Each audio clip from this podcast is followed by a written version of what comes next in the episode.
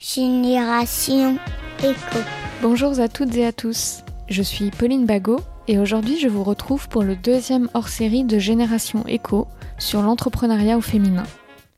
Je reçois Claire Pétro, que j'ai croisée pour la première fois alors qu'elle avait 21 ans, qu'elle était étudiante et elle m'avait bluffée par son énergie et la force de ses convictions. Sans surprise, à 25 ans, elle a déjà un parcours riche, elle occupe un poste aligné avec ses valeurs et développe en parallèle des projets entrepreneuriaux. Elle représente très bien la génération Y, celle qui cherche du sens et qui s'affranchit des cadres, celle qui se laisse guider par la volonté d'agir et d'avoir un impact. À quelques jours de Noël, à la faveur du déconfinement, nous nous sommes retrouvés chez moi pour échanger autour de l'engagement, du développement personnel et du féminisme. C'est une conversation péchue, à l'image de Claire, que je vous offre aujourd'hui. Bonne écoute. Bonjour Claire. Bonjour. Merci d'avoir accepté mon invitation à ce deuxième hors-série de Génération Éco consacré à l'entrepreneuriat au féminin. J'ai envie de commencer avec cette première question. Claire Petro, qui es-tu? Waouh, merci à toi déjà euh, de m'avoir invitée.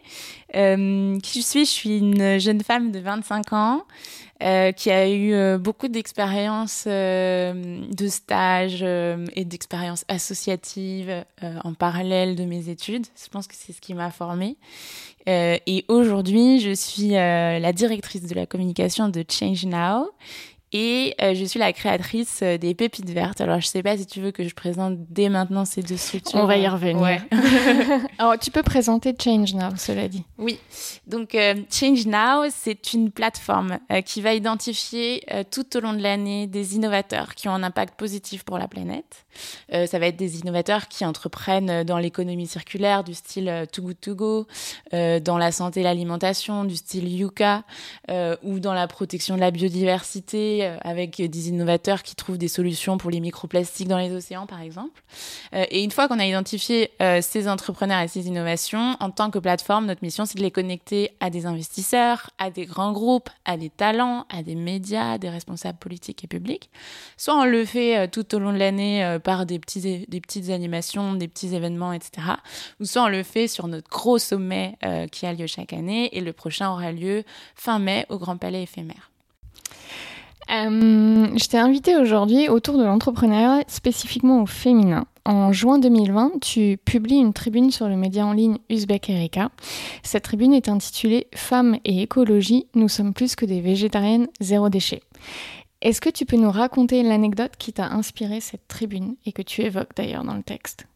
Avec plaisir. Euh, il faut se dire que cette tribune euh, et ce texte, il était dans ma tête depuis au moins un an et que j'ai mis vraiment longtemps avant de le formaliser. Euh, et que parmi les déclics qui m'ont fait dire euh, il faut que j'écrive, euh, il y a ce débat organisé par le Dranche qui disait c'était le Dranche organise des débats avec la ville de Paris. Et là le titre c'était faut-il instaurer une dictature verte? Donc c'était un jeu de rôle. On devait dire pour contre. On devait jouer des personnes qui étaient pour et qui étaient contre. Donc on organise le débat euh, on a besoin de rapporteurs et de rapportrices euh, pour euh, raconter ce qui s'est passé dans les petits groupes de travail. là, je commence à me rendre compte que sur tous les groupes de travail, il n'y a que des rapporteurs mecs alors qu'on était presque 50%, euh, enfin franchement, on était la parité. Donc du coup, ben, le débrief se fait avec euh, bah, tous les rapporteurs. Je pense que ça dure bien 30 minutes. Et puis ensuite, on passe à la partie questions-réponses. Moi, je me dis, bon, c'est quand même 30 minutes qu'on parle d'une dictature verte. Il n'y a pas une seule nana qui a pris la parole. Donc du coup, euh, je, je, comme d'hab, quand j'ai envie de prendre la parole pour m'énerver, je commence un peu à avoir le cœur qui bat, les, les fossettes un peu rouges, les mains moites. Je lève la main, je dis, bon, ça fait 30 minutes qu'on débat. Il n'y a toujours pas une femme qui a pris la parole. Du coup, euh, je me demande, est-ce qu'on peut pas aller plus loin dans le débat et se demander si on ne devrait pas mettre une dictatrice verte? Et là, les trois modérateurs, c'était trois hommes. Il euh, y en a un qui me regarde, qui me dit ben, C'est super intéressant comme question, mais c'est pas du tout le sujet. Donc, on va prendre une autre question. Et là, je me dis La puissance symbolique de ce mec alors que je suis la seule nana depuis une demi-heure à avoir osé prendre la parole qui me casse les jambes devant tout le monde. Déjà, je me suis sentie trop con. Enfin, conne d'ailleurs. Ah oui, j'avais dit que je disais plus de gros mots en podcast. bon, bah voilà, c'est raté. c'est spontané. euh, je regarde, c'est écrit là, pas dire de gros mots. C'est pas grave. Euh, je me suis sentie bête. Et en plus de ça, le gars vient me voir après, il me dit Bon, euh, j'espère que tu m'en veux pas. Euh, euh, c'était, c'était pas méchant. Je lui dis Ah non, non, non, je t'en veux pas. Par contre, explique-moi bah, pourquoi c'est pas le sujet? Donc là, il se sent lui aussi bête. Et il me dit C'est pas c'est pas le sujet, c'est pas la priorité. Et je me suis dit Si on prend les mêmes gars qu'avant et qu'on leur rajoute une teinte verte et qu'on repense pas du tout notre manière d'approcher de manière systémique le sujet, en fait, c'est très dangereux. et il faut qu'on fasse attention à ce que les femmes ait une espèce d'expression dans cette transition écologique et sociale, parce que sinon, on va juste prendre les mêmes gars et puis euh, on va rajouter un peu de verre à droite à gauche et on va pas du tout réinventer euh, la roue. Je sais pas si ça se dit, mais voilà. Ce qu'on voit en ce moment, en fait. Oui, complètement. Complètement. C'est ce qu'on voit en ce moment. Et en fait, du coup, après, je me suis dit, j'ai commencé à creuser, à chercher des statistiques. Mon passage en école d'ingénieur m'a vraiment appris qu'il fallait que je, je, prouve tout ce mm. que je pensais. Euh, et c'est très bien, ça m'a aidé à rationaliser ma pensée. Moi, j'étais plutôt euh, team envolée lyrique. Euh, mais en fait, non, il faut un moment un peu terre à terre et montrer que c'est pas possible. Et du coup, j'ai cherché des statistiques sur le nombre de femmes présentes à l'Assemblée nationale, le nombre de femmes chefs d'entreprise, le nombre de femmes présidentes, chefs d'État. Et vraiment, c'est très peu. Et même dans les sujets de transition, d'association, etc. Tout ce qui est décisionnaire, il n'y a pas de femmes. Par contre, sur le terrain, euh, là, il y a beaucoup de femmes. Il y a beaucoup de femmes bénévoles. Euh, ma grand-mère est bénévole au Resto du Cœur et beaucoup de femmes euh, dans les associations zéro déchet. Il y a beaucoup de femmes, beaucoup de mamans. Je me dis, mais c'est bizarre, c'est quoi ce, ce, trou entre toutes ces femmes engagées sur le terrain et aucune femme médiatiquement pour parler en tant qu'experte du changement climatique? Donc ça, ça s'appelle le plafond de verre. Et puis après, dans, alors le plafond de verre, V-E-R-T, ah comme la couleur. C'est le jeu de mots, pas seulement le plafond de verre, la, la, matière qu'on utilise pour dire le les obstacles, en tout cas la limite qu'on se met, notamment les femmes, à aller vers des postes à responsabilité. Et là, c'est reformulé avec la couleur. Oui, alors j'assume pas beaucoup ce jeu de mots. Ça fait un petit peu euh, jeu de mots en mode de salon de coiffure, avec tout le respect que j'ai pour le salon de coiffure. Changer d'air, euh, ah tu vois, plafond de verre. Euh, ça marche à l'écrit, mais... moins à l'oral. Oui, voilà. Euh, mais mais c'était pour marquer le coup, dans le sens où ben, c'est surprenant, mais effectivement, même sur ces sujets-là, il euh, y a un plafond de verre qu'on doit, euh, qu'on doit casser et on doit le casser euh, avec des femmes et avec des hommes. Ça, c'est très important. On est ensemble dans ça et je pense que pour les hommes, ce sera aussi très bénéfique de nous aider, entre guillemets, même si on n'a pas besoin d'hommes pour nous aider. on a besoin de faire cette transition ensemble. Euh, justement, dans la tribune, tu as cette phrase Aux femmes, donc, les petits gestes quotidiens, aux hommes, les grandes actions et la patrie reconnaissante. Euh, à ton avis, qu'est-ce qui manque aux femmes pour se mettre euh, en avant et venir occuper le devant de la scène sur les questions écologiques, mais aussi sur le reste? Ce qui nous manque à nous, rien. ce qu'on ce nous empêche, entre guillemets, c'est... Enfin, c'est c'est faux. Il nous manque, je pense, des rôles modèles. Euh, il nous manque des femmes où on se dit waouh, ça pourrait peut-être être moi euh, demain. Mais entre-temps sont arrivées des euh, Jacinda Ardern, des Alexandra Ocasio-Cortez, des Christiane Taubira. entre-temps, Léa Salamé a sorti Femme puissante où elle fait parler de pouvoir à des femmes. Donc on avance. Euh, mais ce qui nous manque, euh, c'est qu'on nous fasse confiance, je pense, euh, et qu'on nous laisse de l'espace. Et, et, je pense, et ça c'est un sujet très clivant, mais moi je pense qu'il faut, d'une manière un peu discrimination positive, vraiment laisser les femmes émerger euh, pour rééquilibrer eh ben, ce déséquilibre incroyable entre une surreprésentation d'hommes et une sous-représentation de femmes. Et je pense que c'est une étape avant que euh, ce soit euh, qu'on se doive plus se poser la question homme ou femme. Enfin, je veux dire, les féministes, c'est ce qu'elles rêvent à la fin. Mais il y, a une petite étape à franchir avant d'en arriver à cette égalité-là. Donc une démarche volontariste. Ouais, voilà. Et euh, du coup, là, on échange, on est juste avant Noël. Euh, il y a une semaine, dix jours, dans la presse, on a vu que la ville de Paris était euh, condamnée, ou en tout cas, euh, bon, le, la, la, procédure n'est pas finie, mais euh, elle est certainement être condamnée à 90 000 euros d'amende ouais. pour avoir une surreprésentation de femmes cadres. Ouais. Euh, donc là, on tombe dans l'excès inverse. En fait, c'est-à-dire qu'on nous prend au piège sur la question de la parité, en se disant que quand elle est faite au détriment des hommes, euh, c'est une amende, alors que pendant des dizaines d'années, la parité s'est fait au, détriment, enfin elle n'existait pas du tout, et qu'il y avait assez peu de sanctions financières. Ouais. Donc c'est quoi comme message qui est, qui est lancé là? Je pense que c'est très stratégique euh, de la part d'Annie Delgo. C'est un magnifique coup de com. Euh, tout le monde en a parlé et tout le monde a dit c'est scandaleux.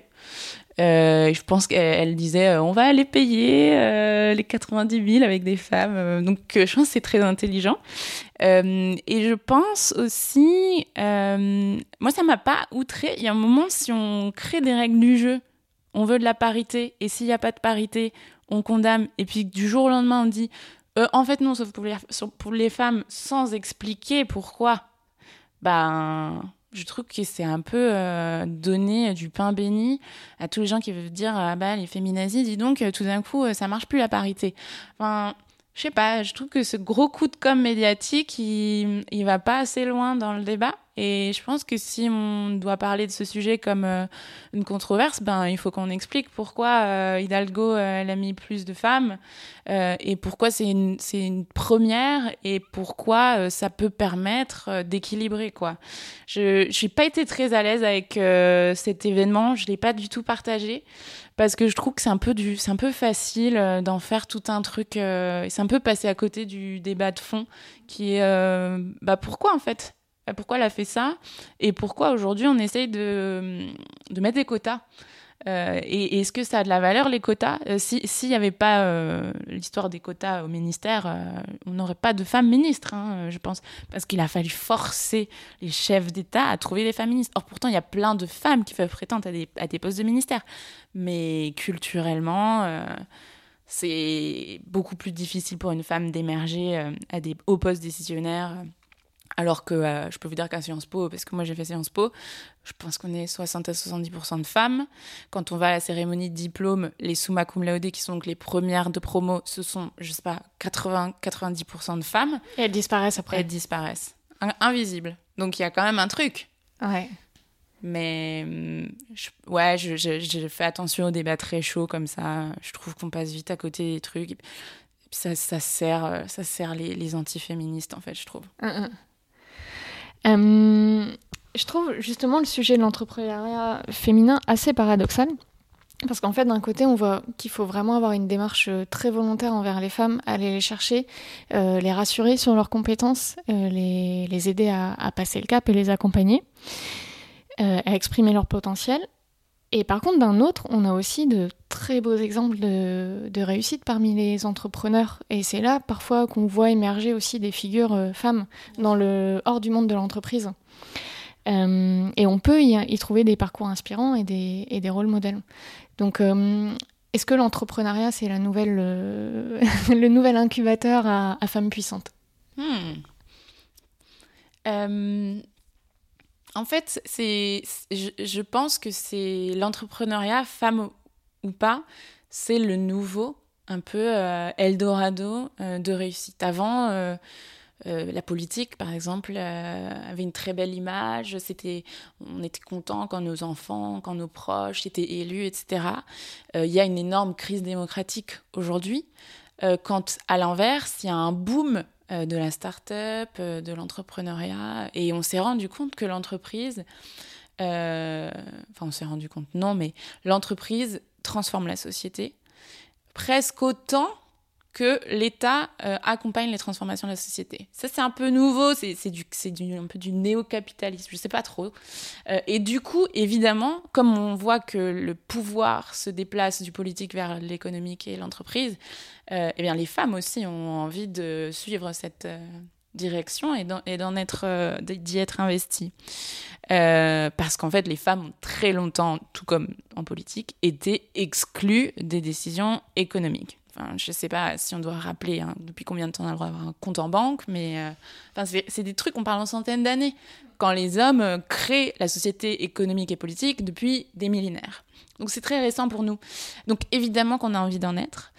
Euh, et est-ce que euh, et, l'entrepreneuriat par ses valeurs de euh, j'allais dire self-made men, mais self-made women, euh, et, euh, et d'accomplissement de soi, un peu développement personnel, euh, du coup, peut permettre à certaines femmes d'exprimer leur potentiel, leur créativité, leur envie de bouger grâce au format de la start-up, qui est un format euh, qui, est, très pratique, qui est très, qui est très agile euh, et peut-être un peu moins rigide que euh, ce qu'on a essayé jusqu'ici en politique. Je sais pas. Je sais pas si c'est une réponse. Et qui, qui nécessite pas à un moment la validation par un supérieur hiérarchique majoritairement masculin, oui. qui va peut-être pas voir les choses de la même manière. sauf, en fait, sauf à un niveau, c'est le niveau de financement. Ouais. Sauf à un niveau. C'est, je crois que c'est 2%, je sais plus si c'est 2% ou 10% de start-up euh, de femmes portées par des femmes euh, qui représentent l'investissement aujourd'hui euh, dans les startups en général en France. Bon, c'est beaucoup, 8 points de différence, mais c'est l'un ou l'autre. et voilà, on a beaucoup de mal à accéder au financement pour plein de raisons. Mais une des raisons que j'avais c'était un autre article sur lequel j'avais planché, c'est que c'est une autrice qui s'appelle Emily, dont j'ai oublié le nom de famille, qui a écrit The Bro Code euh, et qui parle euh, de comment le secteur de la tech s'est créé par et pour les mecs. Et qu'en fait, émerger euh, en tant que femme dans un secteur très masculin, euh, on a beau dire il n'y a pas de différence entre les hommes et les mecs et les femmes, si, si, si, de manière expérientielle et, culturelle, on nous, on, nous, assigne des différences. Mm, mm. Et un exemple qui m'avait beaucoup marqué, c'est que dans la Silicon Valley, pour qu'un fonds ou un investisseur investisse dans, ton, dans ta startup, tu dois passer par le hot tub, donc par le euh, quand il y a des bulles dans la piscine, jacuzzi. le jacuzzi. Euh, et donc, euh, c'est un peu le, rituel. Tu passes par le jacuzzi, tu parles avec ton investisseur, et puis ensuite, si ça match autour d'une bière, le, mec investit. Impossible pour une femme d'arriver en maillot de bain, bikini ou pas, dans le hot tub pour savoir. Ah là, on n'a pas du tout la même situation. Ah bah, c'est pas la même situation. et encore une fois, c'est ça que mon féminisme, moi, c'est de dire c'est notre expérience qui est différente. C'est notre rapport euh, à la vie qui est différent. Euh, c'est pas naturel, c'est pas culturel. Enfin, c'est les deux. Enfin, c'est c'est juste, on ne vit pas les mêmes choses. Donc techniquement, on est exclu d'investissement de, parce que je sais pas, moi j'ai pas du tout envie d'aller dans un jacuzzi en bikini pour demander si le mec Ou d'adopter euh, les codes de la, de la tech ou de la finance, euh, oui, qui sont hyper masculins. Et où en fait, euh, c'est déjà impressionnant, j'imagine, d'aller chercher des financements et de mener une campagne de levée de fonds. Mais alors quand t'es une nana et qu'en face t'as six mecs en costard assis à convaincre, euh, c'est enfin c'est perdu. C'est pas perdu d'avance mais disons que tu pars avec un avec un quelque chose à, gagner à combler euh, énorme quoi. Faut se dire être à la place de la personne qui pitch en face c'est ouais c'est vraiment c'est horrible mais il y a encore une fois moi je suis une éternelle optimiste. Il y a beaucoup de choses qui sont faites euh, sur l'investissement pour les femmes. Il y a les premières il y a Sista vraiment beaucoup de structures qui déjà font de la pédagogie sur cette inégalité et ensuite activent des leviers concrets euh, sur cette partie femmes et financement. Et d'ailleurs, c'est un sujet euh, qu'on va embrasser à Change Now cette année euh, dans notre mission de, permettre à toutes et à tous ben, d'accéder aux ressources dont ils ont besoin pour pouvoir faire passer à l'échelle leurs projets d'entrepreneuriat pour la planète. Il y a un monde dans lequel les femmes occupent le devant de la scène, c'est le podcast. Ouais. Euh, alors, c'est pas anodin que j'en vienne à ce médium, euh, puisque tu as toi-même créé ton propre podcast en septembre dernier. Donc, avant d'en dire plus sur les pépites vertes, euh, j'aimerais faire un focus sur le podcast et les femmes. Ouais. Euh, en creusant un peu le sujet, j'ai confirmé mon intuition. En fait, quand on regarde les derrière la qui se cache derrière la plupart des studios de création de podcasts, on trouve beaucoup de femmes, mhm. euh, soit des, des, médias 100% euh, tenus par des femmes ou alors par un binôme homme-femme. donc beaucoup de femmes ont créé ces studios. Souvent, elles sont issues des médias classiques, des rédactions TV ou radio ou même papier, où elles ont parfois occupé des postes même à à responsabilité, à être rédactrice en chef. Euh, et pour autant, elles ont euh, à un moment eu besoin de sortir de, ces schémas-là, et certaines avancent justement l'argument qu'elles n'arrivaient pas à faire passer les sujets dont elles voulaient parler, et qu'il y avait une forme de, de, verrouillage euh, à, certains sujets à traiter. Est-ce que pour toi aussi, le podcast est apparu comme un médium d'expression féminin, voire même féministe? Euh, pas du tout, je pense. Alors peut-être que j'ai tort et que je suis culturellement. non, pour plusieurs raisons. Par contre, c'est un, pour moi, le podcast, donc c'est quand même podcast vidéo. J'ai vraiment tenu à lancer ma chaîne YouTube. On va enfin décliner sur toutes les plateformes de streaming les cinq épisodes qu'on a fait. Mais pour moi, pour le coup, c'était vidéo. Pourquoi? Euh, Un peu pour plusieurs raisons. La première, c'est que je trouve que les jeunes sont sous-représentés médiatiquement dans les grands médias mainstream. Euh, on a sorti une tribune à ce sujet euh, il y a une semaine dans l'Ouest France qui disait Nous ne sommes pas la génération sacrifiée, nous ne sommes pas la génération coupable de 2020, nous sommes la génération engagée et montrez-le. Euh, les jeunes aujourd'hui dans les médias sont soit euh, complètement accros à leur téléphone et à TikTok, soit euh, organisateurs de Covid parties, soit complètement désengagés politiquement, blablabla. C'est faux. Ou alors quand on a des Greta Thunberg ou des Camille Etienne qui interviennent dans des événements majeurs, il y a une forme, il y a une, il y a de la condescendance institutionnalisée où on leur dit bon vous êtes mignons, on vous a invité, mais en fait c'est aussi pour vous un peu pour vous bâcher sur oui, Et puis il y en a deux. Hein. Enfin, citez-moi d'autres jeunes que Camille Etienne en France sur les plateaux euh, aujourd'hui. Euh, c'est vraiment, c'est très peu. On n'est pas pris au sérieux, tout simplement. Euh, donc du coup, je savais qu'on n'allait pas pouvoir percer entre guillemets sur des médias nationaux tout de suite. Donc utiliser YouTube comme une plateforme alternative pour créer du contenu qui peut toucher des grosses, grosses, grosses audiences si ça prend. C'était ça plutôt la volonté.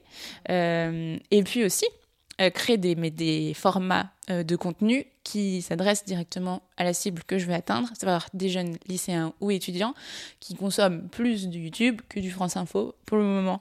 Donc c'était un peu doublement stratégique d'aller sur YouTube. La dernière petite euh, chose, c'est euh, gros rêve de dos. Euh, pas mal de potes m'ont dit Comment t'as fait pour atteindre 25 ans avant de lancer ta chaîne YouTube? Ouais, ça fait longtemps que ça me démange. donc bah, j'ai sauté le pas et, je me vois beaucoup plus à l'aise sur des vidéos que sur du podcast comme toi, ah tu le fais avec le micro. Oui, parce que hors antenne, je disais à Claire que moi, je serais pas à l'aise d'être filmée pendant le podcast. Bah Donc, voilà. voilà. Chacun son truc. voilà. Donc, euh, ouais, le podcast, en fait, c'était plus un projet de de jeunes, enfin de, de valoriser la jeune génération à travers euh, les personnes que tu mets en, en, avant, mais aussi toi, enfin tu fais partie de cette jeune génération. Après, pour juste finir sur ça, euh, les deux premières invitées étaient deux filles et c'est très important pour moi. Euh, la première, c'était ma petite sœur, et on va en reparler peut-être après. Et la deuxième, effectivement, c'était Camille Etienne. Et à ce moment-là, comme les gens savaient que j'avais des positions euh, féministes, les gens m'ont dit il va y avoir que des filles sur les pépites vertes. Et puis les pépites vertes, c'est féminin comme nom. et du coup, très vite, j'ai dû, j'ai, été, enfin, j'ai fait attention à ce qu'en en troisième personne, un, un homme arrive pour qu'ensuite je sois plus à compter, voilà, que ce soit assez spontané. Euh, mais c'est très important pour nous euh, d'imaginer une sorte de parité, mais pas compter. Parce que dès qu'on compte, comme je te dis, on, se bloque. Mm. Et j'ai pas envie d'avoir une amende. Euh. Mais c'est marrant quand même que tu aies eu des retours en disant tiens, les deux premières invitées sont des femmes, donc ça va être un, un, média, enfin un podcast ou, bah, qui met en avant les femmes. C'est eh ouais, il y en a eu deux. C'est bah t'avais pas encore 5-6 épisodes avec que des femmes. Et là, tout de suite, on s'est dit ah bah c'est que c'est un, c'est que c'est féminin. Bon. Euh, donc, je le tease depuis tout à l'heure. tu as créé en septembre dernier le podcast Les Pépites Vertes, euh, qui se prolonge désormais par l'annuaire des pépites sur un site web dédié. Peux-tu nous dire comment ce projet est né? Il me semble que euh, tout a commencé lors d'un périple cet été. Exactement. la solitude a pas mal, et le, enfin, le, le, centrage sur soi a pas mal rythmé mon année 2021. Et 2020. 2020. Et Mais on veut tous être en 2021. mais on veut plus être seul en 2021. voilà. Euh, mais c'était important, je pense, de faire un petit moment de centrage. Donc, je me suis fait un, un road trip euh, trois semaines pendant cet été où euh, je suis allée dans plein de villes de France avec un sac à dos et un skate et un carnet, mon petit carnet bleu qui est là d'ailleurs. et je me suis posé des questions sur bah, c'était quoi qui m'animait, qu'est-ce qui me manquait là? Pour que je sois vraiment, euh, que j'exprime ma créativité. Euh, et du coup, j'ai fait mon, j'ai commencé par rédiger un article qui s'appelle 21 questions à se poser pour trouver son job de rêve, euh, parce que beaucoup de jeunes me, m'écrivaient pour me demander comment toi t'as trouvé ta voix. Et après, je me suis dit, mais c'est vrai, comment moi j'ai trouvé ma voix? Je sais pas. donc, j'ai fait un petit, une petite introspection. J'ai réuni 21 questions qui vont de euh, je sais pas, par exemple, celle que j'aime bien citer, c'est euh, euh, pourquoi tes amis viennent vers toi quand ils doivent te demander un coup de main? Parce qu'en fait, la raison pour laquelle tes amis viennent vers toi, c'est que tu as un truc, tu vois, c'est une compétence. Si ça se trouve, toi, t'avais pas mis le doigt dessus, mais eux, ils te demandent de, les aider, je sais pas, à, raconter une histoire, de les aider à cuisiner, de les aider à, à bricoler. Bah, ça se trouve, c'est que c'est ça ton, ton truc à toi, ton talent. Il y a une autre question qui est, de ben, tu as une baguette magique, tout est possible, c'est quoi ton métier. Et en fait, s'autoriser à se projeter dans ce métier de rêve, c'est déjà se dire ah en fait c'est ça que j'aimerais faire. C'est peut-être pas cette année, peut-être pas l'année prochaine, peut-être dans dix ans, mais c'est ça mon truc à moi. Et déjà s'autoriser à rêver, même dans cette période-là, je pense c'est très important de s'autoriser à rêver. Et donc, quand j'ai fait moi-même toutes les questions, à la fin, je me suis rendu compte qu'il fallait que je lance un média, parce que ça faisait longtemps que ça me démangeait. Sur quel sujet je me sentais légitime? Ben, l'orientation et justement les questions comme ça pour trouver sa voie. Euh, et qu'est-ce que j'avais envie de combler? Ben, Ce manque de visibilité des jeunes qui s'engagent pour la planète. On, fait beaucoup de contenu sur les CEO, sur les fondateurs, sur les, personnes complètement folles et inspirantes euh, qui ont 30, 35, 40 ans. Ça, on est plus sur des trentenaires, ouais. Euh, c'est très dur de se projeter à 20 ans euh, dans dans une Jacinda ou dans une alors AOC elle a donc Alexandra Alexandra Ocasio-Cortez elle a ce côté si vous voulez en savoir plus sur sa vie elle vient vraiment du terrain. Donc c'est un peu plus facile de se projeter en elle parce qu'elle elle était euh, vendeuse euh, chez Starbucks ou je sais pas où il y a 5 10 ans. Et on est venu la chercher. Enfin au début c'était compliqué pour elle de se sentir légitime de, Exactement. de se lancer là-dedans euh, mais euh, toutes celles et ceux qui sortent de grandes écoles euh, et qui ont eu l'audace incroyable de lancer. Enfin voilà, moi, Steve Jobs, je, je, me, je me projette pas du tout dans lui, ça me fait pas rêver, j'arrive pas. Donc j'avais envie de trouver ces, petits, ces petites pépites euh, ces petits jeunes euh, qui sont euh, comme toi, comme moi, avec qui je pourrais prendre un café, voire une bière, et, et qui nous racontent comment ils en sont arrivés là où ils en sont. Et peut-être qu'ils n'ont pas lancé la boîte, peut-être qu'ils sont salariés de cette boîte, mais pourquoi ils ont choisi, etc. Donc j'ai commencé par la vidéo. Parce que comme je te dis, comme je le disais juste avant, j'y tenais, je savais que c'était un format qui se consommait beaucoup auprès des cibles que je voulais atteindre. Et puis après, le confinement est arrivé. Et là, je me suis dit, bon, euh, je vais pas pouvoir faire de vidéo. Euh, par contre, il y a un truc qui me trotte dans la tête depuis un mois que je rencontre toutes ces pépites, c'est qu'il y en a trop. Je vais oui, voilà. Tu disais, euh, soit j'en ai pour deux ans déjà, soit je vais être obligée de sélectionner. Et c'est certainement quelque chose que tu ne voulais pas faire. Euh, et je me suis dit, bah, c'est en fait, c'est positif qu'il y en ait trop, mais il faut qu'on les mette en lumière quelque part d'autre, de manière un peu plus pratico-pratique. Et donc là, euh, j'ai raconté l'histoire à mon meilleur pote. Je lui ai dit, il faudrait qu'on crée un annuaire des pépites. Il me fait, oui, oui, il faudrait qu'on fasse ça, oui. Mais comment, quand euh? Et donc j'ai fait un appel à bénévoles. Je leur, pendant un week-end, je racontais à une dizaine de personnes l'idée. Ils m'ont dit, bah, on y va.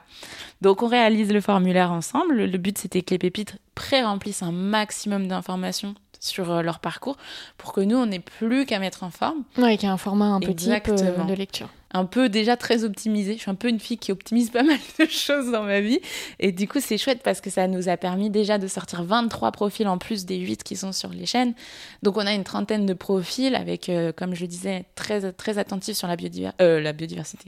La diversité, c'est génial ce lapsus. Mais il y a aussi beaucoup de pépites dans la biodiversité. Exactement. donc la diversité sur trois critères.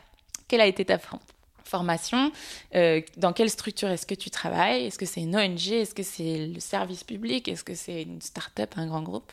Et puis enfin, quel est le secteur d'activité que tu adresses? Pour qu'il euh, y ait plus possible d'options pour les gens qui veulent euh, trouver des idées de métier. Et c'est ça qui est intéressant parce que ça montre que quelque part l'entrepreneuriat, c'est pas simplement euh, créer sa boîte, lancer sa start-up euh, idéalement dans la tech. Euh, voilà.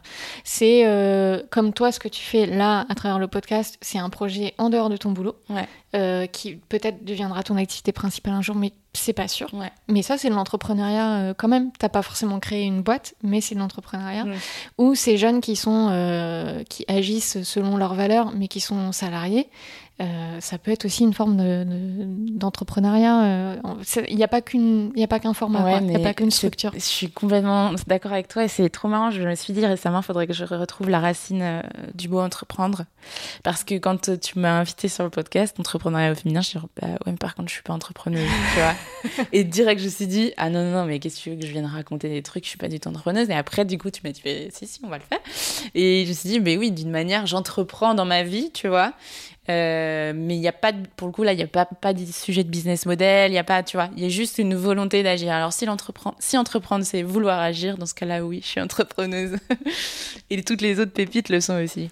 Euh, c'est vouloir agir et imaginer des formats aussi, j'imagine. C'est euh, c'est oser sortir du cadre et, et comme tu dis, se laisser rêver et imaginer d'autres formats d'agir. Donc, ça peut être s'engager dans des assos, créer sa propre asso, ça peut mmh. être créer son média, ça, ça peut être plein de choses d'entrepreneuriat. Et, et l'idée, euh, les gens qui entreprennent en général, c'est pour aller vers un épanouissement. Donc finalement, quel que soit le format, ça nécessite pas. En fait, ce que je voulais à travers ton parcours montrer, ça nécessite pas nécessairement de quitter son job, tout lâcher, euh, se mettre dans une position où on est vraiment sorti de sa zone de confort au maximum et euh, il faut y aller. Ça peut être aussi progressif, ça peut rester simplement un espèce de loisir, voilà, plus plus. Et ça peut se trouver sur, sur plein de formats. Euh, donc dans le premier hors-série avec euh, Bérangère Soyer, on parlait de l'importance d'avoir des rôles modèles féminins pour inspirer les femmes et euh, leur donner confiance en elles, pour briser le plafond de verre. Mhm. qui sont les femmes qui t'inspirent? Les deux femmes qui m'inspirent le plus sont mes deux grand-mères. Elles sont toutes les deux très, enfin, elles ont toutes les deux été très investies bénévolement, associativement pour les autres. Euh, et du coup, euh, vraiment, elles ont découlé en moi des valeurs d'engagement euh, très fortes. Et là, au moment encore où je vous parle, ma grand-mère est au Resto du Cœur. Et demain, je vais faire la, mère Noël au Resto du Cœur avec elle parce qu'il fallait, il manquait de bénévoles. donc voilà, ça, c'est vraiment les, deux modèles de ma vie. Donc je suis très heureuse de les avoir encore. Ensuite, d'autres femmes, ça va être bah, en vrai, si je dois continuer dans ma famille, ma mère et ma sœur. Hein. Ma sœur, euh, incroyable, 23 ans, euh, crée son projet. Elle était encore euh, à l'école, puis en alternance, et elle crée son, son projet d'école en, parallèle. et puis, si on doit sortir un petit peu de la famille, bon, j'ai cité Alexandra Ocasio-Cortez, qui est vraiment pour moi un modèle d'aspiration incroyable, à la fois sur ses actions et sur sa manière de communiquer. Elle est brillante. Euh, j'aime beaucoup aussi euh, Christiane Taubira euh, par sa, parce qu'elle incarne. C'est très important, je pense, quand on porte un projet, de l'incarner. Et c'est pas facile. C'est pas donné à tout le monde de pas être mou, entre guillemets. Et elle est forte, Christiane Taubira. Elle est d'ailleurs dans le, dans le bouquin de, de Léa Salamé sur Femmes puissantes. Et puis ensuite, si on doit revenir un petit peu euh, aux jeunes euh, entrepreneuses, euh, j'aime beaucoup Lucie Bache qui a créé Too Good To Go parce que quand j'ai commencé dans l'entrepreneuriat, j'ai eu la chance d'être en stage dans une startup qui était incubée chez Make Sense et elle était notre voisine de table et j'ai vu vraiment Lucie commencer avec son équipe de 8 personnes sur une table de ping-pong, appeler tous les restos de Paris pour leur dire on va revendre vos invendus. Euh, et aujourd'hui, je la suis encore euh, et elle lance les États-Unis, quoi. Et tu te dis, ok. Waouh! Donc, euh, donc oui, voilà, quelques-unes quelques des femmes qui m'inspirent, mais en général, toutes mes sœurs. mais j'ai l'impression que quand dans la famille, il y a un espèce de, de personnage féminin fort, ça, ça profite aussi aux générations suivantes ou aux personnes autour. C'est possible. Ça joue beaucoup sur le, côté de te montrer dès le départ que tout est possible. C'est vrai. Ouais. Euh, peux-tu nous faire des recommandations de podcasts ou de lecture autour de l'entrepreneuriat, du féminisme ou de l'impact? Parce que c'est aussi euh, le sujet que tu traites sur ton boulot. Hmm. Alors, je suis toujours à peu près la pire en recommandation. Euh, moi, je suis plus en lecture sur euh, des lectures et des écoutes de développement personnel. Euh, j'adore le podcast Change ma vie, qui donne plein de petits outils à mobiliser euh, sur plein de petites problématiques euh, séparées. Et ce qu'elle raconte, euh, comment elle s'appelle déjà? Du soulier, mais je me rappelle Clotilde. pas. Clotilde. Ce que raconte Clotilde, c'est que le développement personnel, tu prends, c'est comme une pizza. tu prends ce qui t'intéresse comme aliment et tu les mets sur ta pizza. S'il y a des trucs avec lesquels t'es pas à l'aise, ben tu forces pas. donc ça j'aime bien. Euh, j'ai pareil adoré euh, Pouvoir illimité d'Anthony Robbins qui parle de la PNL, la programmation neurolinguistique. Euh, et pareil, il faut prendre la moitié du bouquin. Je pense que c'est très américain. Donc c'est très tout est possible, vous êtes le maître, blablabla. Mais ça en capacite pas mal. Et puis, euh, j'aime beaucoup, et je pense que ça, ça sert à tout le monde dans tous les sujets, euh, la communication non violente, euh, et se renseigner sur qu'est-ce que c'est que la communication non violente et comment mieux communiquer de manière interpersonnelle en se concentrant sur je, ce que je ressens et non pas ce que toi tu fais parce que c'est pas ce que l'autre fait c'est ce que ce que moi je ressens qui va me permettre d'interagir avec la personne en face de moi si on a un conflit et en fait ce qui est super pratique avec la communication non violente c'est que vous avez toujours raison puisque vous parlez de ce que vous ressentez. Donc si vous dites euh, j'ai été blessée ou je me suis sentie triste ou eh bien la personne en face de vous pourra pas vous dire c'est faux puisque c'est forcément euh, ce que vous vous ressentez. Et, tandis que si vous lui aviez dit t'as fait ça et c'était nul eh bien il pourra vous dire c'est faux je l'ai pas vraiment fait. Donc la CNV vraiment euh, à débloquer beaucoup de choses euh, cette, euh, cette année et dans les autres années aussi, quand j'ai commencé à découvrir, à la fois sur le plan personnel et sur le plan professionnel, quand on doit gérer ben, des relations avec des collègues ou des bénévoles.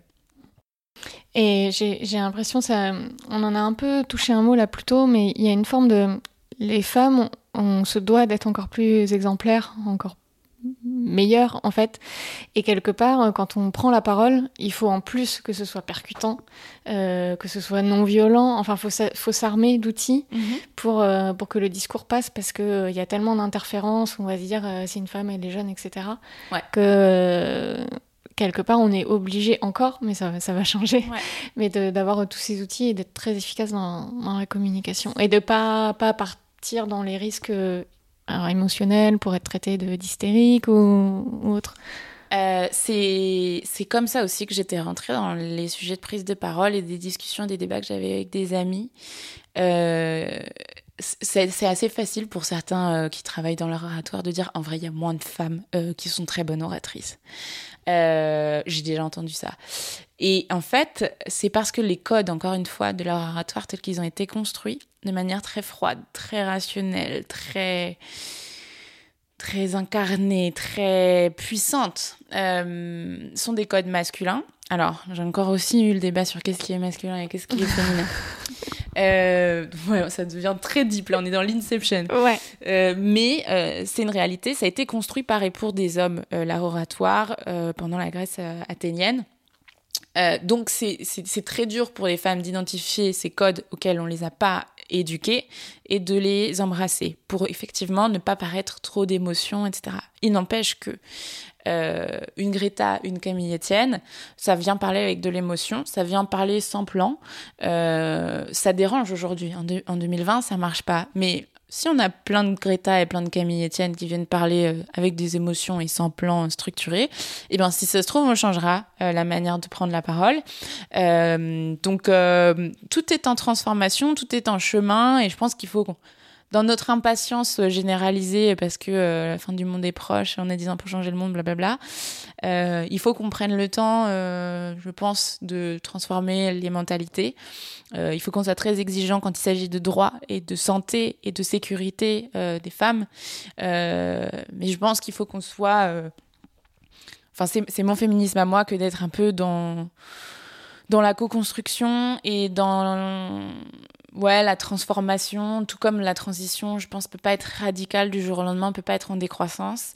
Euh, ben, je pense qu'on doit, nous aussi, infuser et diffuser avec nos bestos, euh, nos potes, nos cousins, nos frères euh, qui sont avec nous dans la barque. mais c'est mon féminisme à moi, et s'il y a des féministes plus radicales, c'est génial parce qu'elles portent d'autres sujets peut-être encore plus vite que moi.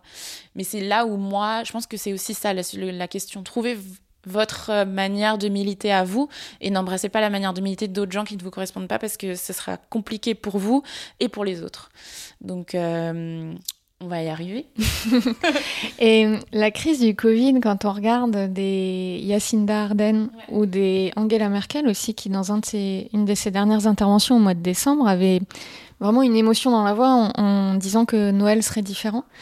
Je pense que ça aide aussi d'avoir eu ces chefs d'État qui d'ailleurs sont dans des États qui ont plutôt bien répondu à, à, la crise. Ça c'est un autre sujet, euh, mais c'est pas c'est pas anodin, c'est pas une coïncidence.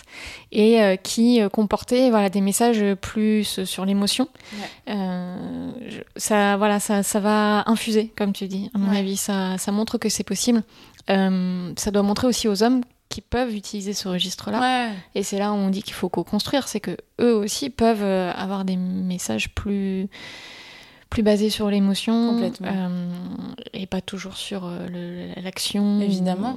Et je pense que c'est terrible pour eux d'avoir été euh, bridés sur ces sujets d'émotion, d'affectif, parce qu'à l'école, on ne les attendait pas du tout à pleurer, on les attendait à, se battre sur la cour de récré, quand nous, on ne nous attendait pas du tout à se battre, mais à jouer à la poupée, c'est réalité.